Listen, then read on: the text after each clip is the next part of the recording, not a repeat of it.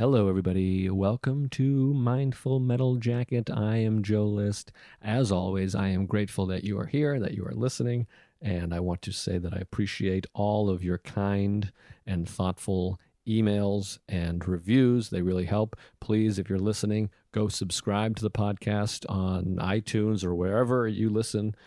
Also, uh, if you don't already know this, this uh, podcast is available on YouTube. Uh, it's got full video. Actually, doesn't have video of the intro. I'm just by myself here. Um, Sarah just fired up the bathtub. I don't know if you can hear that in the other room, but um, she's cleaning, and I am taking a huge shit. That's not true. I'm in the bedroom sitting here. I don't know why I made it a shit joke. Anyways, I hope that you're doing well and staying safe. There seems to be good news regarding COVID. I'm seeing a bunch of it. Um, hopefully, you're checking out good news and Googling some good news to keep you relatively positive in these times.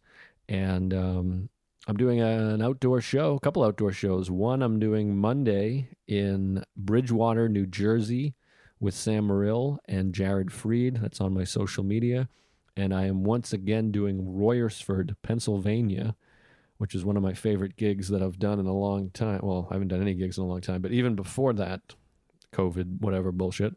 It's not bullshit. I'm a believer in COVID. I believe in you, COVID. You can do it. You know what I'm saying. I'm not a fucking asshole, is my point. Um, but anyways, I'm back in Royersford, Pennsylvania at Soul Joel's comedy summer series show thing on September 16th, and uh, I'm bringing some some guests. It'll be fun. Um, I don't have a ton of material that I didn't do on that show, but I wanted to come back, so there'll be a few other comics with me that are really funny, and you'll enjoy them. So get your tickets to that. And um, and if you haven't watched the special, I hate myself. Please do watch it again. Trying to juice up those numbers and follow the Laugh Button on YouTube. Um, this is on the Laugh Button Network, and they are good people so please um, check that out uh, or subscribe to them. And uh, I wanted to tell you a little bit about this episode. I just finished recording it. Um, this is the latest I've recorded an episode uh, before releasing it. So it'll be fresh. It's with my friend Patrick Holbert, who's a comedian and um, just a great guy. And we talk a lot about sobriety and recovering from alcoholism in this episode. And um, you'll hear it. We relate hard and um, it's just a really great episode. I really enjoyed talking to Patrick, and um, I met I mentioned this during the conversation that I felt like he everything he said is something that I could have said myself, maybe not as articulately as he said it, but we have a lot in common, and we talk a little bit about parenting at the end. He's a new father, and I wanted to talk to him about that. Um, didn't get to talk to him about that quite as much as I wanted to because we got caught up talking about sobriety. So uh, maybe we'll continue the conversation again sometime. But it's a conversation I really enjoyed. You should check him out. He does a show called, um, oh God, I already forgot it. What the fuck's it called? Oh, Punchline Drunk. He does it colleges. Um, it's sort of a comedy sobriety show, I believe. And he has a podcast with his wife, Ross, um, which, oh God, I am already going to screw this up. I think it's what called No One Cares about Ross and Patrick. Jesus, oh, I'm such a bad person. Um, look him up on uh, Instagram and Twitter. Patrick Holbert, H O L B E R T. Um, he's a great guy, great comic, and um, I his uh, his Instagram is the Holbert Report, Holbert Report. We talk about that, and um, you can check him out on Instagram. All this stuff is on there and on Twitter. So um, who cares about Ross and Patrick? Ah, shit, I should have written this down. You'll hear all about it. I'm on three hours sleep and um, I had a crazy night. So you'll hear about it. It's a great episode. Check out Patrick, please. We'll put his handle in the uh, the bio. I'm talking for too long. This is one of the worst intros I've ever done. I hate myself. I'm gonna go meditate. But first, here's a fun quote that I heard yesterday in a in a Dharma talk, uh, some Buddhists talking. If you love the world, the world will love you back. Hmm? Maybe that's coming from a place of privilege, but I really enjoyed the guy saying it. You know, if you walk around grateful for things around you the plants, the trees, the sky, the clouds, uh, your friends, your family, the air that you're breathing, the sun, food. Um, you'll feel better if that makes sense. Oof. Conversation is a lot better than this intro. Yikes. Thanks for listening. I love you.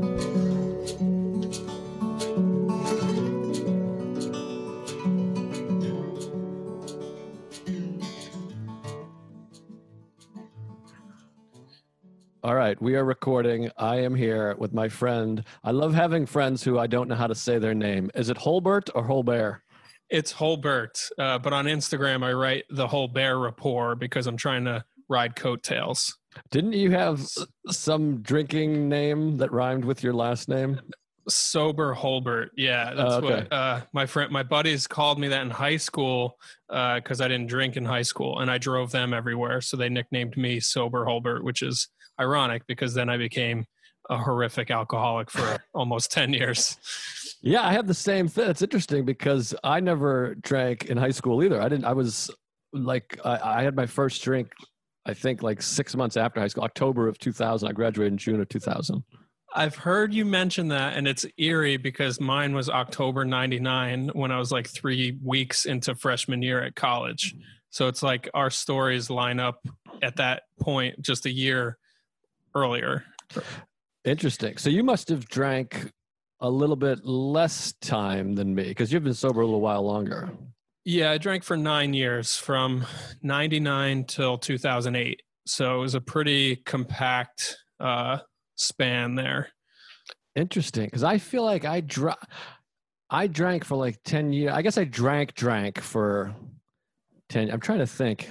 I guess I started in October 2000. I stopped drinking in December of 2012. So what's that? 12? That's 12 years, yeah. 12 That's years, a- but it, it, there was periods of like I'm not drinking now. yeah, like, yeah, totally. You know, 3 weeks or whatever of like oh, 6 beers a horrible. I remember going on a cruise with the guys that called me sober Holbert in high school when we started drinking uh, in in our mid twenties. We went on this cruise, and I was like, I'm gonna be sober on this trip, meaning I'm only gonna drink beer and water. And uh, if I just drink beer all day and switch to water when things start getting really messy, then that's sober. Like I'm not I'm not blacking out, so that's like sober enough. It's how crazy. it, how did it work out? It, it, surprisingly worked out really well. I was just pretty much drunk the entire like six days, and uh, I remember getting my bill from the bar because you everything's free except alcohol. And I remember the my uh, booze uh, tab cost more than the trip itself. Um, and then I lost several friends at the end of the trip. That was a trip. I, I don't know if you've heard me mention this. I got on a JetBlue flight in Tampa, Florida on the way home from the cruise, and uh, I immediately walked into the cockpit to request a selfie, and I was wasted. I was still drunk. I had a Hawaiian lei around my neck, a stupid fedora on my head. I'm like, let's let's take a selfie. This is way post 9/11, and they let me into the cockpit to take selfies with the pilots, uh, and then they had a good laugh and then i walked into the cabin and i picked up the phone and i told everyone on the flight hey guys we're going to do karaoke now. And people looked at me like this guy's hilarious. Let's do like whatever. And i think about that now in the context of what's going on in the world and i'm like that's white privilege right there like that i waltzed onto a 747 and entered the cockpit within 10 seconds of being on the plane. That's amazing. This was post 9-11 yeah, this is 2006. It was summer 06. That's amazing. I mean, yeah, if you were yeah. uh, a Muslim, you'd probably be dead yes. right now. But uh, yes. that's wild. Oh, good for you. And that's what's I mean, that's what's confusing about drinking is because when you're when you're this kind of a drunk, which sounds like you pro you were probably a fun guy. Like when people think you're a fun guy and you are silly, people assume, well, it can't be that big of a deal you know? And i also was always doing well at work and it just it just didn't have like on the surface consequences that everyone could see all the time. So that's what makes it hard is you know you have a problem and you know you keep getting into trouble uh, but it's just so much fun so you have to keep doing it. Yeah that was i had the exact same uh, experience. I would always do shit like that and i always felt like i was killing and often i was. And then um, all my friends also drank and then um, and family and it was always fun and silly and you'd be getting laughs. And so nobody i mean literally nobody in my life was like hey man you might want to cool it out a little. Like um yeah even when I, uh, I've told the story many times, but even when I blacked out and shit in a girl's shoe and pissed on her rug and fell through her table, I had people just calling me and like, this is hilarious. Like everybody yeah. was calling me to be like, that's like the funniest thing I've ever heard.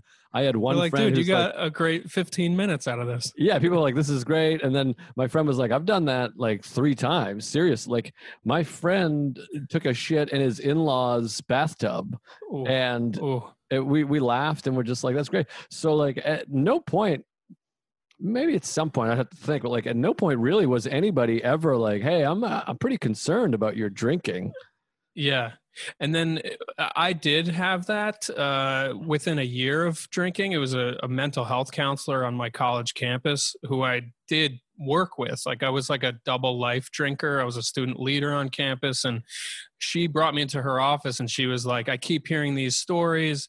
It sounds like you become a different person when you're drunk. She said all the textbook things.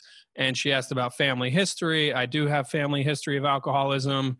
And uh, she said this classic thing that we probably say to other people now. It's like, well, I can't say that you're an alcoholic because uh, that's not how it works. But you might be an alcohol abuser, is what she said. And that made me uh, I just decided I'll just avoid her for the rest of college, and then I'll just drink however I want, and it won't be a problem. Yeah. So that's the thing with alcoholism is sort of self uh, diagnosed, but I never. Nobody said, "Hey, you're an alcoholic. You're crazy." But when I was like, "Hey, I'm an alcoholic, so I quit," nobody was like, "What?" Yeah, yeah. Nobody was like, "No way, man." They're they're checking off their betting pool, and they're like, "Oh, okay, Joe did it in 12 years. Uh, I win 500 bucks." Yeah, exactly. Everyone was like, "No, that makes sense. Sure." And yeah. uh, it, it's hard, especially in in comedy, because everyone's so fucking wild and yeah. Um, I always talk about. I think I talked about this on this podcast.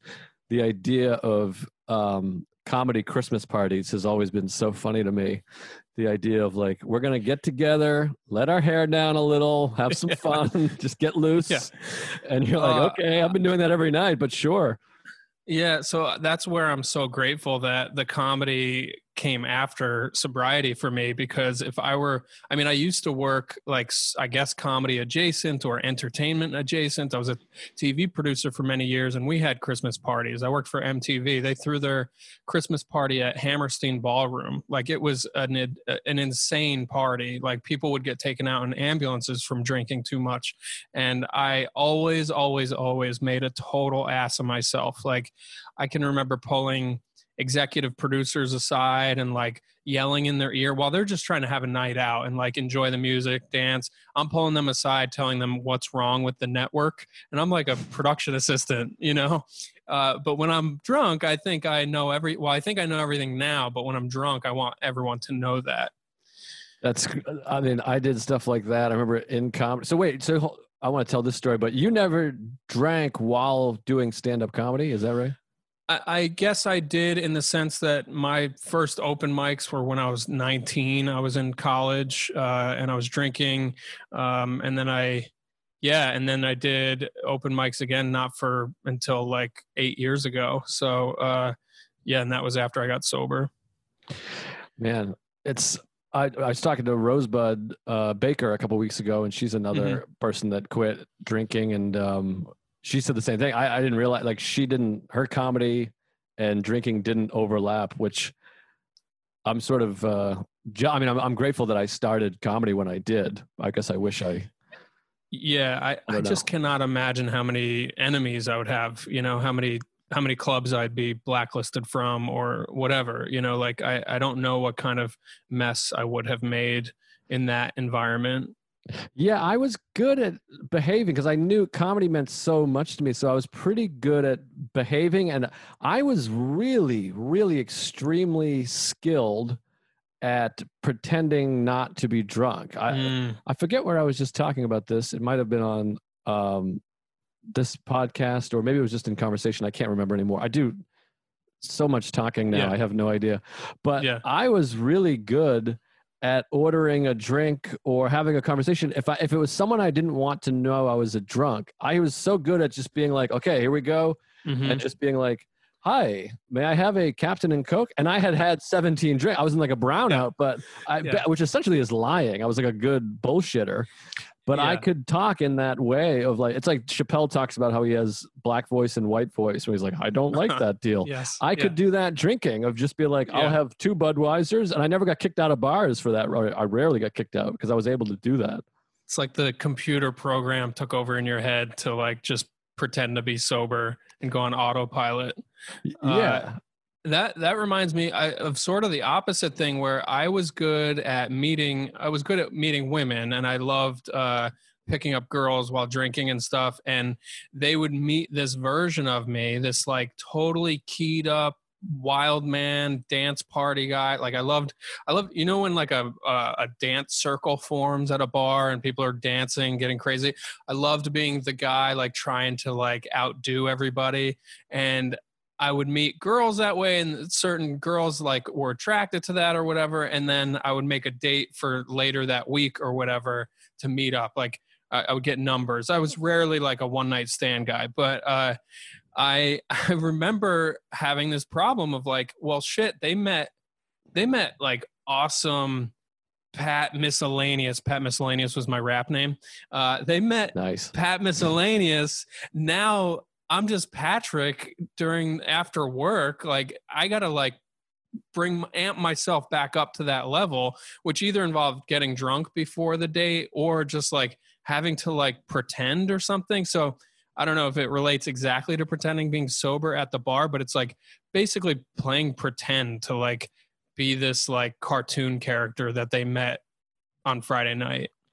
Yeah, totally. I mean, I relate to that with drinking and comedy in some ways, but similarly, like I got laid more doing karaoke than comedy. First of all, I was not a good, I was not good at getting laid and had no confidence. But like there was a couple times, two different instances where I just ripped it so hard at karaoke that girls were like, "I'm going home with you." I, one girl was like, "I'm going home with you, and I don't care what you say," which was nice. That's amazing. sexy. Yeah, and um, another girl that was like way more attractive than I was, and uh, but it was similar because the next morning, sober, I'm a shy person and anxious and like, "Hi, uh, yeah, I don't know," and it it, it is hard. It's a completely different animal. Yeah, and that's what's that's what's challenging about booze. It's it's socially acceptable to drink a lot, especially in New York City. It's uh, a lot of people don't consider it a drug. And um, uh, what's the point I wanted to make about it? Uh, just that, like, it's uh, it, fuck. I lost the point I wanted to make. Um, It'll come back. anyway, Dual- I'm dual- drunk. I'm wasted. well, wh- what were we talking about? The fact that you're different, getting laid, talking to people the next morning. yeah like yeah you're a different person but fuck there's a specific profound point i was going to make and uh, uh about about that dynamic that you were describing but anyway i didn't sleep much last night so and it, i don't think you did either No, this is this is really weird. First of all, uh, for the people listening at home, this is the third different time we've had set to record this. we were supposed to record at 10 a.m., but I realized I had radio, and then we switched to 8:45 a.m., which was going to be a record earliest podcast ever recorded. And um, I had a it would be clocking in like a couple of iron workers like a like a Springsteen tune. like our metal lunch boxes just showing up to the work site Exactly. rising but so I appreciate your flexibility, uh, which is a benefit of COVID, I guess. But um, yeah, so I had a flight from Houston to New York that was supposed to leave at six fifty nine and land at eleven thirty or something like that. We got delayed three hours on the ground because of a technical issue, and then the the pilot came on and said, "Good news, bad news. We fixed the issue. We're gonna fly to LaGuardia." bad news. LaGuardia is not a 24 hour airport. It's now closed and we have to wait for it to reopen. So we sat on the ground for seven and a half hours, which In is the- so in- not in the plane. in the plane. Yeah. On the oh plane. oh plane. my god. Oh Which- my god. fortunately i fly so much i get upgraded to first class. So we were in first class and they have live tv which is nice so i could watch some sports and the tennis tournament but it was rough. But this speaks to the benefit of sobriety and for me meditation and mindfulness of like obviously not a pleasant experience but i did have this thing. I'm also really into um, stoicism. I've gotten into that in the Mm. last couple months and the idea of accepting whatever happens and i made the best but still outraged Yeah. You you turned me on to the Waking Up app, which is great, by the way. Yes. And uh, Sam Harris keeps talking about how meditation is preparation for like the worst day of your life, right? So it sounds like you've been in boot camp just to for for years of the work you've been doing just to survive that flight home last night. Yeah, it's not, and like to the, they talk about this, and I learned about kind of stoicism through Waking Up app. He talks to William Irvine or Bill Irvine. It's a great conversation, and that led me to his book, um, which I think might be next to me right now. It is, um, but just talking about gratitude of like all right well at least like w- thinking of worst case scenarios like the technical problem couldn't happen could have happened while we were in the air and then we crash or i could be Right. back in coach with all the fucking losers. Um, like at least i'm in a comfortable plane. I was with sarah. And then you do have it's the thing of like we're delayed seven and a half hours which isn't great but you're like i listened to the waking up app from sam harris. I listened to a podcast i'm watching tennis like there's plenty to do i read i took Yeah. a nap and all that shit and meditated so it's not the worst case it's not the worst thing to happen Real quick though, that is the cruelest wor- uh, good news, bad news announcement from a pilot I've ever heard. Like he was like, he said to his co-pilot, he's like, "Listen to this shit. I'm about to punk all of them." Well, the funniest part was so they had the cockpit door open the entire delay, and then I would walk to the bathroom and they had to like rest because they're going to be up all night. And so they just had their feet fucking like on the dashboard or whatever you call it. The uh, what's Perfect. Perfect selfie selfie moment. You should have sh- went in there. I should have got in there. And there was only like five of us on the plane, but it was so funny because their feet were just on all the shit, like the Like the Altima or whatever the hell it's called. Yeah, like instruments. Exactly. Yeah. I'm like, can your feet be on that shit? Um, but I, I don't think so. I haven't gone to flight school, but that sounds like a bad idea. Uh, holy shit! it seemed not great but so yeah anyway so i appreciate your flexibility but you always have that thing of like and this is still i don't know if this is alcoholic thinking or just anxiety thinking. My initial instinct in any situation where it's not going my way is to be like we're fucked. This is Mhm. this is horrible.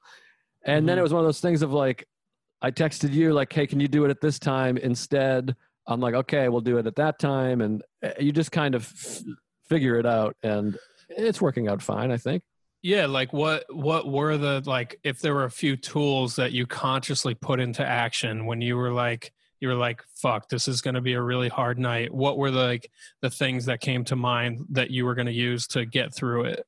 Well, th- the thing is, it's like that uh, stoicism and and sort of that serenity is like I cannot do anything about this. There's nothing that I might as well skip all of the anger and anxiety, stress of like there's literally nothing I can do. And then the next flight, they have one flight a day right now from Houston to New York because side note, I feel like both states are afraid of the other one. Everyone in New York's like Texas is horrible right now and Texas Yeah. is like I wouldn't go anywhere near New York.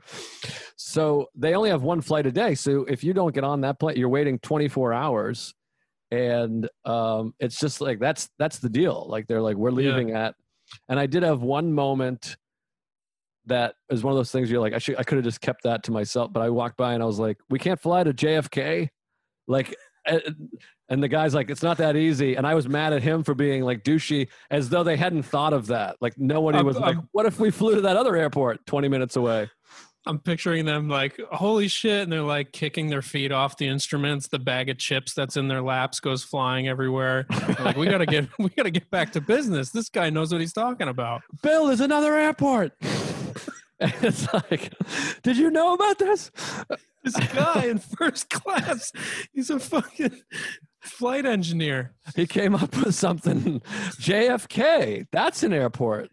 well, Um, that's, uh, I mean, that's how I feel anytime I pipe up with an idea. Like right now, my wife and I have a new child, and so much of having a new child is communicating over what are we going to do next? Like, what, like, where, how are we going to get the baby from the bed to the crib to the, to the stroller to the whatever, you know, and, and it's like constantly thinking I have a great idea for whatever we got to do next. Uh, especially, it's it's worst when I disagree with how she's doing something. So I'm con- it's it feels like I'm constantly saying like, "Hey, did you think of JFK?" And she's like, "No, you fucking idiot," because we're already going to LaGuardia. You know, like like those communication mishaps happen all the time in life in general. That like that you did in the flight, and then with a kid, it's like like that all the time. Yeah, well, for me, I mean, and I know there's another book called Ego is the Enemy. And, uh, you know, we talk a lot about ego with drinking and stuff. And it's just that thing of like, maybe, like, there's some part of me that's like, I bet maybe they haven't thought of this. Let me just put it out Yeah. there and see. And I'll, I'll say it casually so I don't look like an asshole. Yeah. But perhaps, maybe there's a little chance that they're like, that's good. But I'll say it in a way that they're not like, jerk jerkish about it. Yeah. And I did have also another moment where the flight attendant, you know, we're sitting there for two hours, and the flight attendant walks by, and I was like, "Hey, what uh, what's going on?" And he said, uh, "He's like, what do you mean?"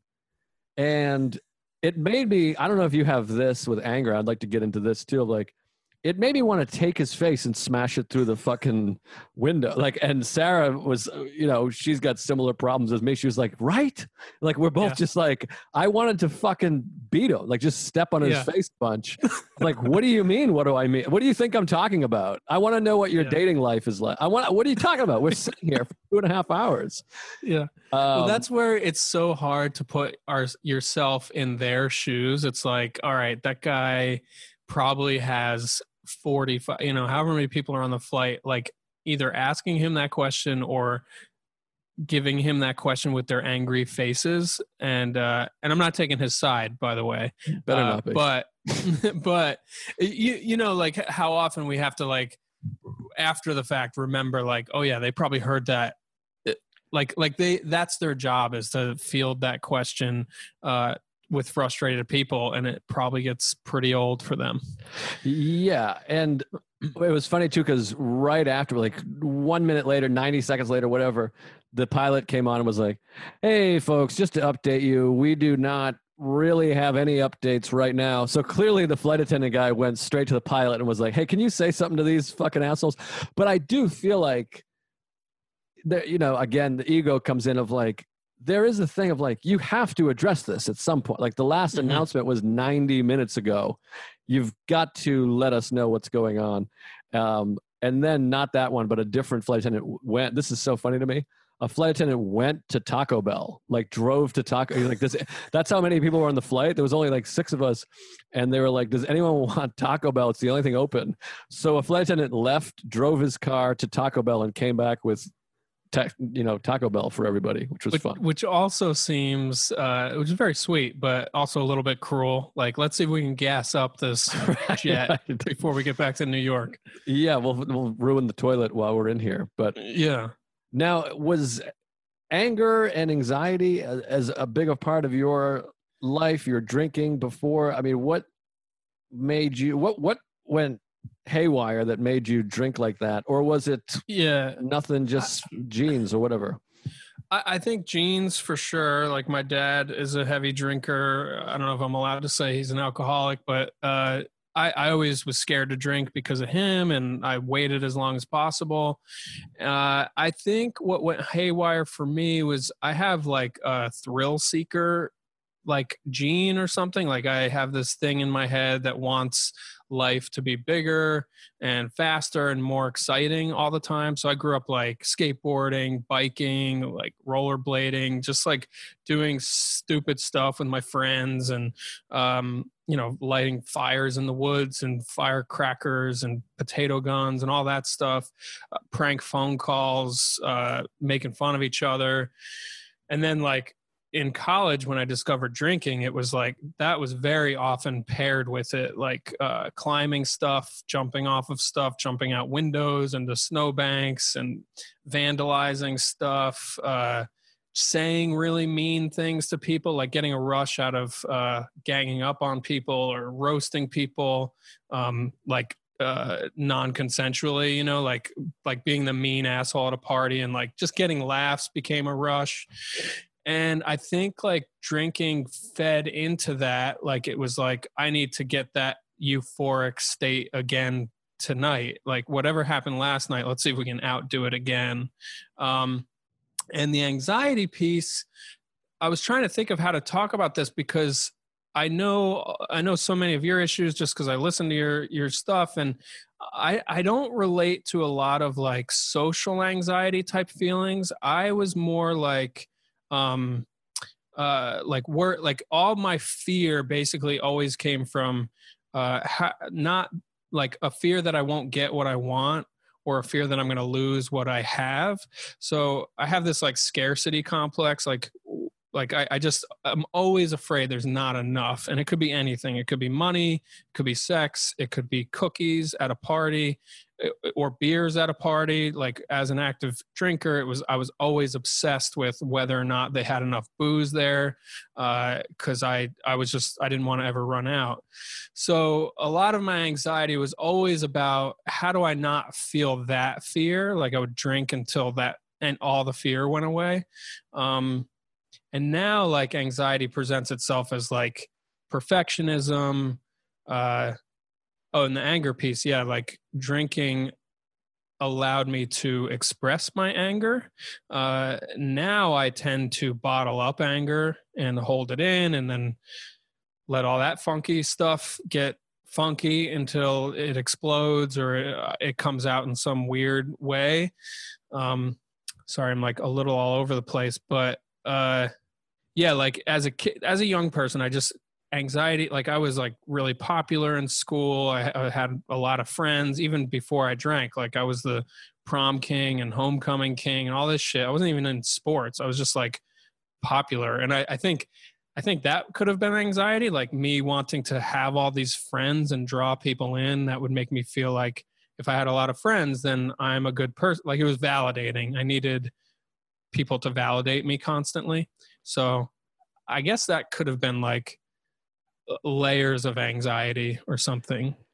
That was, uh, I mean, there was so much in there to respond to, but I'm like, I relate so much to everything you just said. Like, I feel like if you had written that down, I could have signed my name and been like, here's the thing I, I mean, that, I feel all of those things, that fear of running out of stuff, I still have with food. It's so funny. I just went um, on like a 10 day trip with with my wife and her sister and her mother and they just eat completely different than i do where i had i felt mm-hmm. proud of myself for setting some boundaries and speaking up and being like y'all are fucking nuts with this food like they eat like crackers and cheese for lunch that's a lunch mm-hmm. and my family's yeah. the complete opposite my family's hard big with everything too much of everything and I'm like, both of our families are fucking weird, but we're my family's way closer to r- normal. Like, yeah, they eat like 600 calories a day, and I had to yeah. just start being like, we got to go to Burger King. Like, I got to get, I have to eat a yeah. meal now, or I'm gonna fucking shoot one of you. And yeah. I had that always with booze that we were going to run out of booze. I remember playing. We used to play softball on Sundays in um, in South Boston, the Boston comedy scene, and we'd all do beer runs. And I can remember I was broke at the time. I can remember playing left field and just lining my pockets with beers because everyone was taking beers. And I would be like in the outfield watching how many people were drinking beers on the bench. And I'm like, I'm getting my yeah. beer, I'm getting mm-hmm. drunk. And I would be running around with like three Bud Light cans in each fucking pocket and my cargo short, my cargo shorts. And I would always feel that way, and I would send people out for more booze, or when people weren't looking, I would sneak shots because I'm like, there's a level of alcohol that I need that I'm gonna get to, and it was the same Yep. with pizza slices or French fries or whatever, and I still feel that way now when people will, I'll order food, and people are like, can I have a bite of this or can I have a couple of these? I'm like, now I have some money where I'm like, I'll just order you one.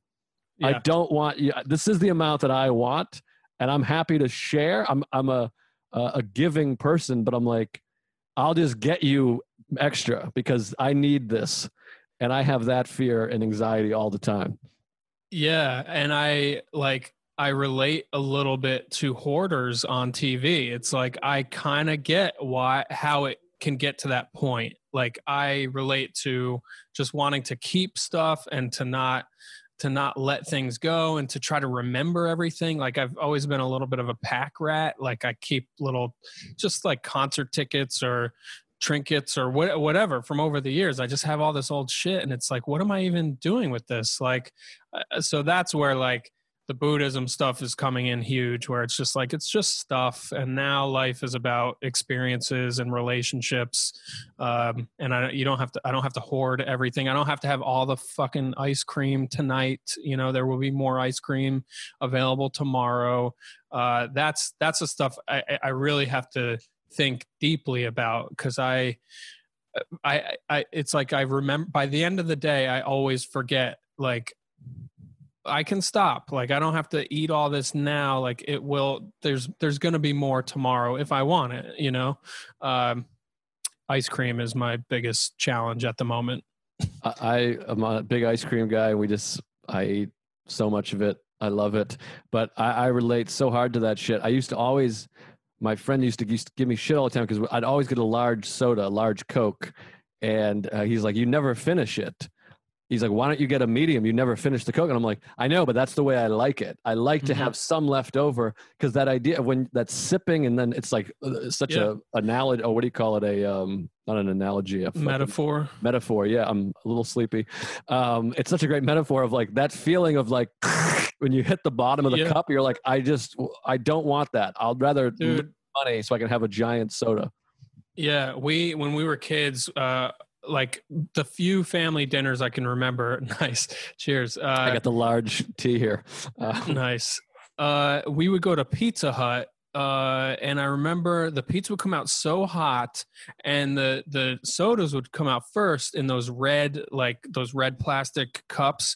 And uh, I remember Pizza Hut back in the day. This is the mid '80s, I guess. There were no free refills, and I remember it being a thing. Like the drinks would come out, and my parents would be like, "There's no free refills, so don't drink your drink. You're gonna want to save that up." Of course, we wouldn't be able to because we're kids. We want sugar. We're drinking, and the pizza comes out. It's scalding hot. The first soda's gone, and like you're trying to like cool your mouth down, but the roof of your mouth is melting off, and uh, we can't order more drinks or or it's got to be like strategically like if you're going to have a second soda it's got to be you know ordered later in the meal or whatever because money was like an issue. So it's like that awkward childhood family dinner like scare like not enough soda i i think like made me an alcoholic I, it's so funny, man. I, I relate to everything you're saying so hard because I felt the same way. I still order extra marinara every time I order a pizza or pasta, or like we go to Chick Fil A. I'm like three zesty buffalo. I need like I need extra ketchup because I hate running out of anything. It's like a it's a a, a crisis to me if anything Yeah. is low. Yeah, Uh, I, I really think they should tell parents when your kid is in elementary school, like they should be watching them at lunch, however much ketchup they put on their tray. I would I would put napkins on a tray and I would just like I didn't like the little paper ketchup containers, and I would just make like a five inch diameter dollop of ketchup on the napkin to dip my fries into because I knew I would there wasn't going to be enough ketchup. So like they could tell people about their kids' ketchup usage and if that's an indicator of future alcoholism or not. Like I truly believe that. That's hilarious, and I feel the same way. And I do it now, like you said, like with sex too. Like I'm married, but I'm like we. I, I literally keep my head. I'm like, all right, we're gonna die. There's a limited amount of time. Eventually, we'll be like 70. I won't. be able to have sex. Like we got to have sex. Like uh, we got to have. We haven't had sex in three days. We got to have sex because like we're running Mhm. out of times to have sex or Yeah. any anything is like that or seeing my family or seeing friends i'm like keeping a chart and like you said i'm trying to let go and i do the same thing i collect photos i take a million photographs and collect movie post i mean uh, concert posters and tickets because i so desperately am trying to grasp to every memory and every ounce of life and i i related to what you were saying about high school i was very popular i was very happy i, I felt i never drank in high school and i really felt great. I was just discussing this with Sarah yesterday. It's weird. I look back and I'm like, my junior and senior year in high school, as far as mentally, that's the best I ever felt. I felt Mm. I had never read or did anything Buddhist, but I felt completely zen and in the moment Yeah. in that time. And I was trying to put together what it was. But a lot of it was I, I ran, I ran seven to nine miles a day. I ran cross country and, and track and I belonged. I was the captain of those teams my senior year. I was social and I felt like I had a role on those Mhm. teams plus the exercise. But I was so completely in the moment and had so much fun. And then I think shortly after that, I started doing comedy and met all these older people, and they were dealing with life issues and their kind of stress and anxiety maybe overcame mine a little bit. And also, everyone else went to college and started doing shit. And I started that. That's when I first started doing comparison and comparing, compare and despair, as we say. Yeah. Yeah. Uh, I relate to a ton of that, man. Um, and I, it- the first thing is the sex, the scarcity thing relating to sex. I, um, first of all, one thing I really admire about you and the things you've talked about is uh, your relationship to fitness and using your body and feeling good in your body and exercise. And every time I have have been like that, it's always made my life better. I happen to like be sort of way off of that right now. The, the most I do is like nice long walks with the dog and the baby, but uh, every time I exercise in a in an actual focused way, I feel so much better. And I've been writing in my morning pages. I've been writing about how getting fit would be good for me because I'm about to turn 40 in the spring and uh, how much good sex can I have in my 40s and 50s like maybe maybe up till 55 and then like it's a heart attack risk or something I don't know. And I've just been writing like wouldn't it be nice to be really fit for the next 15 years so I can be be like sexy in bed you know? Because right now I'm like a doughy fat skinny guy and I don't I don't feel turned on by myself at the moment. So uh but I don't know if that's the healthiest way to think about. I need to get fit so I can have 15 years of good sex or whatever. Um, so just throwing that out there. Uh, and then the other thing is feeling like your truest, most authentic self in high school. I I've I know exactly that's that's what happened with me, and uh, I remember being 13 14 15 years old becoming obsessed with comedy thinking i'm going to figure out how to become a comedian one day and then going to college knowing that was my goal and trying it but it was so bad and uh, i bombed so so horribly uh, i i i just drank. I like i was like i can't bear to do this again. Uh, so i drank became a the campus drunk and campus party guy and that tapped into the authentic desire to be like an entertainer or a funny guy or whatever. The boozing and the cartoon character of Pat Miscellaneous actually scratched that authentic itch to connect to people and be funny on stage and entertain people. So it perverted this authentic desire that I had for myself to be in the middle of all the attention or whatever that is actually a healthy desire like uh, people say all the time oh it's like a narcissistic pursuit or whatever but it's healthy if it's like the if it's the right thing for whatever person you know? Um, i'm going off the rails here but the point is that i knew what i wanted for myself in life. I specifically went toward trying to get to it and then i discovered booze which was so much more powerful than the hard work of actually following through on goals. Yeah, that's that's a great point because uh, as you started talking about it, it reminded me of what I had talked about And I'm like, yeah. And then after high school, I, you know, I think I wasn't on the cross country team. And I'm like, oh, right. And also, I started drinking a ton of alcohol, uh, Yeah. which is a depressant and get, it just gets in the way. And, you know, obviously like fucks up your days and there's hangovers and you put aside all you wanted to do to drink or at least i did anyway some people i guess are able to not do that but Well, and I think it honestly like it enhanced my life in a lot of ways. Like I'm like definitely not a per like I don't think every like I think drinking is good for some people. Like my dad is probably a drunk, but at the same time, the most loving, sweet things he's ever said to me have been while he's drunk. So it's like uh, would I have ever gotten that communication from him if he wasn't hammered? Uh, Like shit like that, I think a lot about. Like, uh, he should probably quit.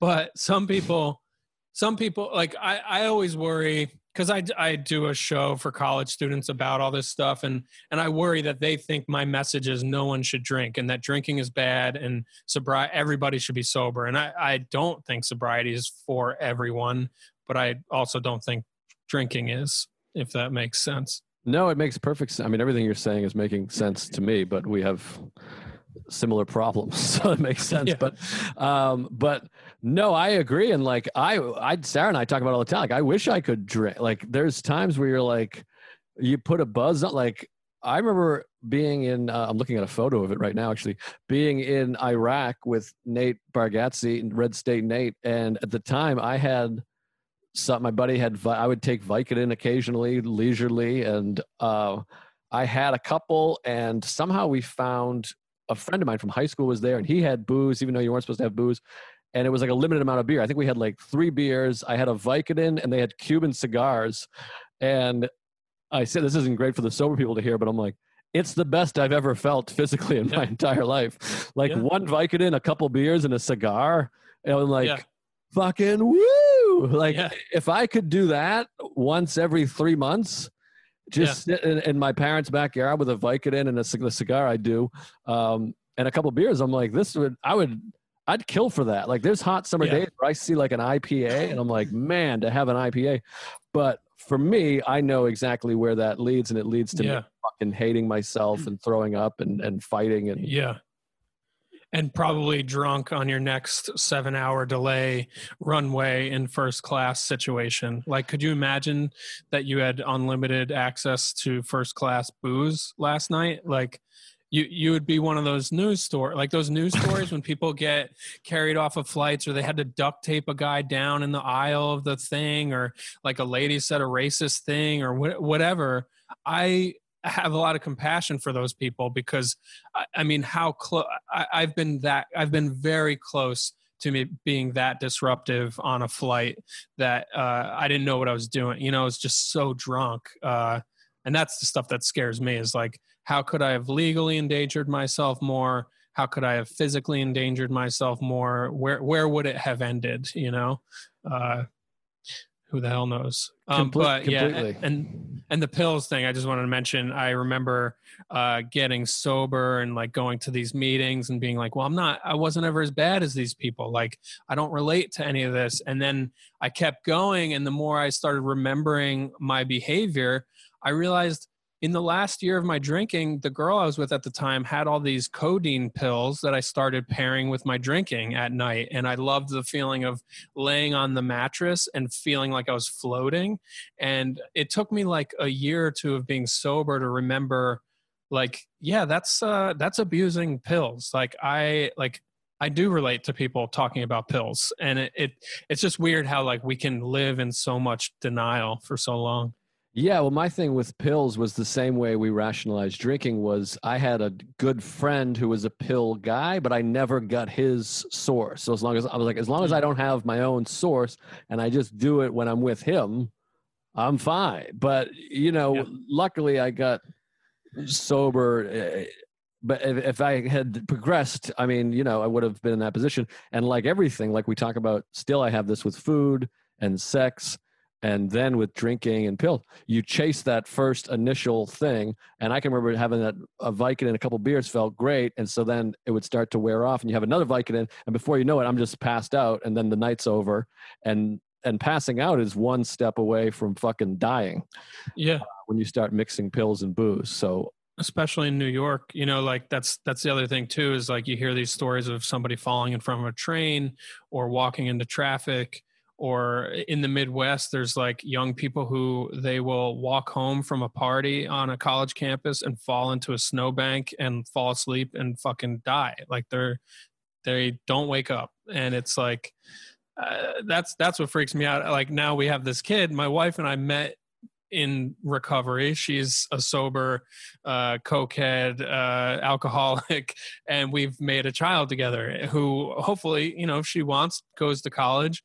And like, we're going to have to have this talk someday. And I don't want to be the parent that's like, hey, look, kid, uh, people drink and they fall in snowbanks and die.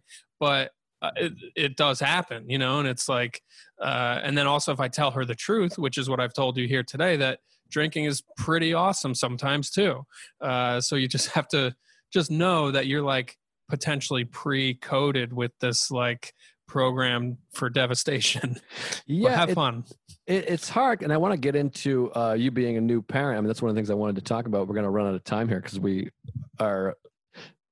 I mean, I'm just enjoying talking about this so much. So maybe we'll have to do another episode. But, um, and that's the nice thing about this podcast. I feel like is repeat guests is is something that would be welcome and work. But anywho, mm-hmm. I, I wonder, and this is a, a, large conversation I know through time and history of and psychology and, and therapy of if it's more drinking is more learned behavior or if it's more um, genetic. I mean, I've because I've seen I've read science that genetically it doesn't really there's not much there to say it is genetic.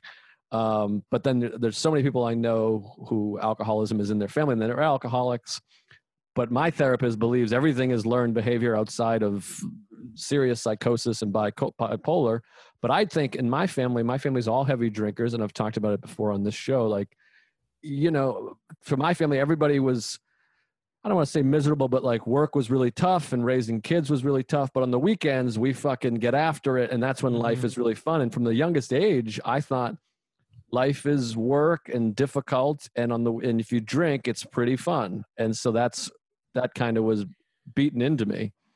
Yeah. So anyways, my point yeah. was that your your your child not seeing you guys drink. Maybe I mean they're going to see other people drink and having fun. Um, my thought would be, uh, my wife and I are both sober as well, so I've thought about this myself. Like maybe if they're not growing up watching that and seeing that, um, maybe it'll be easier for her to not fall into that. Yeah, and I I do agree that it's probably mostly learned behavior, but also like learned in the sense of like nature versus nurture or whatever like where uh not drinking specifically learned but learning that if you feel like you're missing something like we we talk a lot about filling the hole right? Like we feel like we have a hole that can't be filled with no matter how much booze or ice cream or sex or whatever i put in there i still feel a little bit empty inside. Uh, and we uh, in recovery have to learn how to like fill that hole with um, community and therapy and uh, whatever tools coping tools all these different things. So just because we don't drink doesn't mean we won't accidentally install some kind of void in her you know like right. she could still have a hole if if i'm obsessed with work the way sometimes i can be i can be like maniacally obsessed with work and uh like literally forget to like look over at her and smile and like tickle her or say hi or whatever. Or like i've there have been period i've been with my wife for 10 years. There have been periods where i've like neglected her emotionally in favor of other things going on. And that kind of workaholism I, am afraid of affecting her. Uh, uh, let's say um, we we become a, a, bickering couple like where we're fighting all the time like we do we do have our, our, our little spats but we have like great communication right now. But let's say we become antagonistic. Uh, we might be sober and not drinking but if we're antagonistic for 18 years of this kid's life like that could that could have a devastating effect on her that's invisible you know? Like we everybody might look normal and sound normal but then she's like like who knows? Like i mean this is a major future trip i'm going on but uh yes i thank god we don't drink and hopefully will not relapse uh but there's certainly lots of other ways to fuck up a kid or, or skin a cat as they say. Yeah sure. So um have you read the book know about the book running on empty? Uh I heard you talk about it yesterday, and uh, this is so weird. It's, by the way, I just want to acknowledge how surreal it is to be having this conversation with you when I spend a lot of dog walks having one sided conversations with you. So I heard about it. I looked it up because I'm like, yeah, this is exactly what he's describing, is like what I relate to.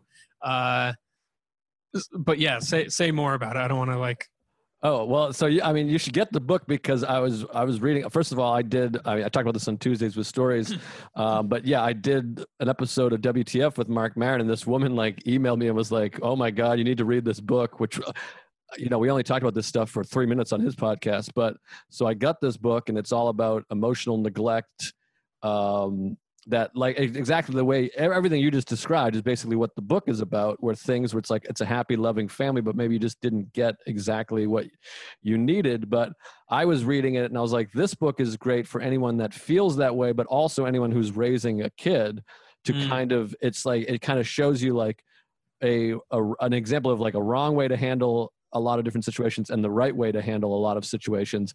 And it's really just fascinating, even if you don't feel like you suffer emotional neglect and you're not planning on having a kid, it's just really interesting psychologically when they kind of explain how something happened and what that could mean and what some so it's a really yeah. fascinating book that i'm enjoying reading because i feel like i i do suffer from that and um I don't know. I recommend it if you're having a kid, but yeah, you you described it perfectly. And there's so many fears like that.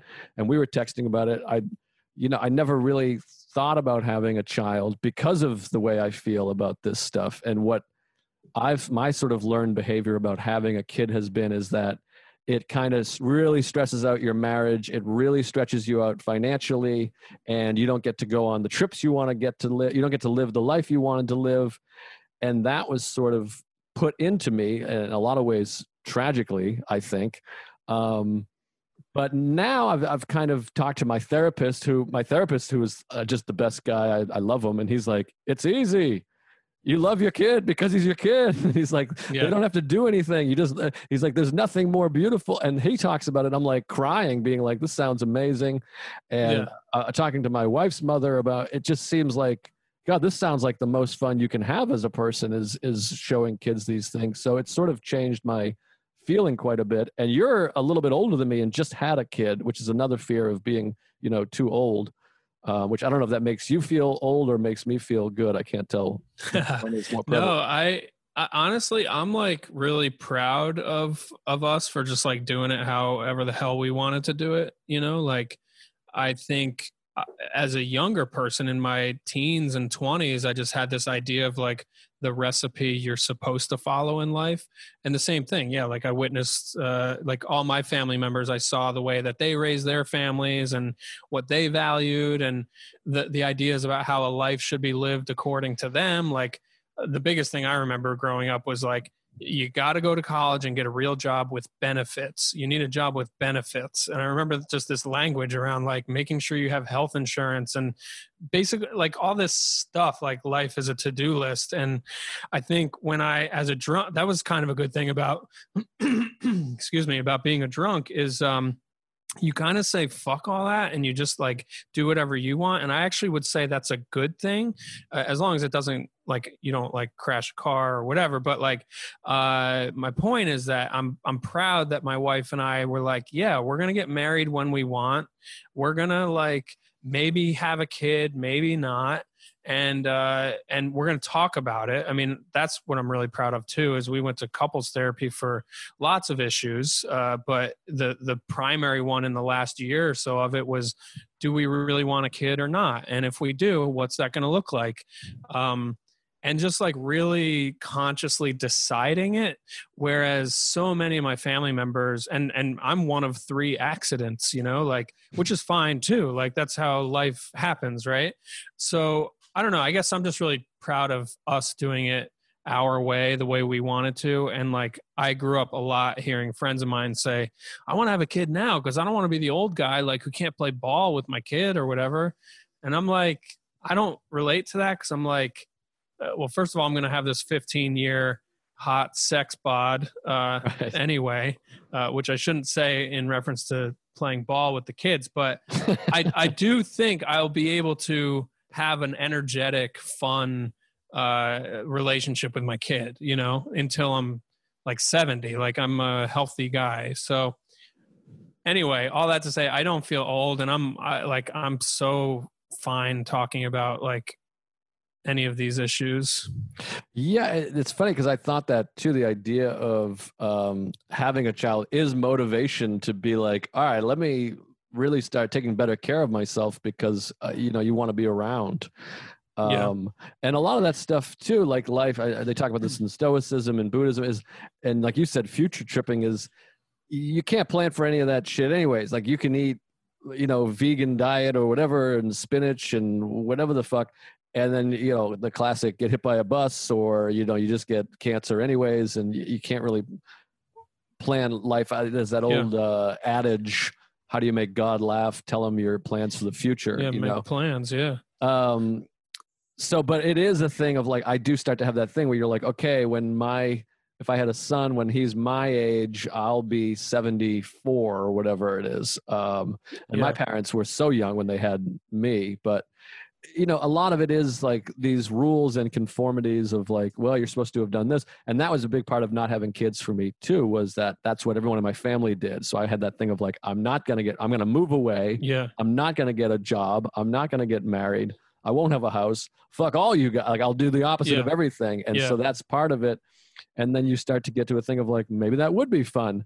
And, but then I get the anxiety of, uh, and we texted a little bit about this, like climate change and all that shit, civil unrest. Yeah. Is that something that, yeah, I remember, I remember hearing Doug Stanhope talk about uh, the greenest thing you can do, like all these like hipster green technology people. Like the the the greenest thing a person could do is not have kids, and that was like the premise of this bit. And it's genius, it's hilarious, and he's right. You know, honestly, like if we want to like stop polluting the planet, we need to stop having children.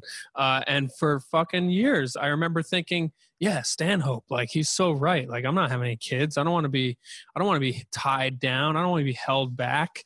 Uh, and I, I really would think about things in such a cynical way like that. Um, but really, I think that was just my ego trying to protect itself and trying to have a life where I don't have to be accountable to anybody uh, and just not have any rules. You know, I don't want to be told what to do or like have to answer to anybody. Um, that's what like my most internal selfish ego based self wants or thinks it needs uh, when in fact the most profound happiness i've experienced doesn't involve me at all. It just involves like being available to other people showing up for people taking care of my dog like and now with this kid like taking care of her it truly does feel like an out of body experience where I'm not thinking about myself at all. And that's such a relief for somebody who is as, as obsessed with me as I am. It's nice to have a, a break, you know? Yeah, that's um I feel like that's a good way to go out because we got to kind of wrap up but that's oh, yeah, no very very well said and I've had that feeling just from um having a niece and a nephew. I mean last year my on my niece's birthday my nephew was a kid he got sick and had to go to the hospital and so his parents had to take care of him and and so sarah and i stayed behind and cleaned the house and made a cake for my niece and and took her out and went and bought her cake and that feeling of like okay we have to make this work it's this girl's mm. you know whatever it is seventh or eighth I'm a bad uncle, but it's her eighth birthday, and her brother, who she's already competing with, is is sick in the hospital getting all this attention we have to make we're able to give mm. her this attention and take care of her. And that feeling really does make you it, it, nothing puts you in the moment more than hanging out with a child because you're like i have to um, do this. And, and, for me maybe it would minimize my obsession with the boston bruins to have a, a kid to go all right let me maybe this isn't that important. So that's that, so sweet. And uh, you sharing that story, I mean, that's like instantaneous uh, credentials for being able to do it yourself. So I, I, that's, I, I hope you do. Uh, but of course, you know, everybody, life can be amazing in all sorts of different ways, and it does not have to involve having a child of your own at all. I like that I can say these things with an authoritative tone now that I just have a kid. Uh, yeah. I have no idea what I'm talking about that's part of it. My part of my ego too is like I should do it just to really show everyone that I can do it. And you know, yeah. you don't want to have a kid for that reason either. But that's part of a whole larger conversation. And I have to cut this a little short because my producer yeah, no problem. A, a, deadline of when I I, I got to get this podcast, and uh, we were supposed to do it at eight thirty in the morning, but fucking Delta with their dumb tech issues, but that's how life happens. So, um, Patrick, that was so fun, and uh, I, I, mean, I literally related to every single thing you said. So it, it was great, and I want to do it some more. And we can do it also in non-podcast form. Yeah, man, totally. Great to see you. Thanks, thanks again. Awesome. Thanks, Patrick. Appreciate it, buddy. Mindful Metal Jacket is hosted by comedian Joe List, produced by Joe List, edited by Matt Kleinschmidt, executive producers Robert Kelly and Matt Kleinschmidt for the Laugh Button Podcasts.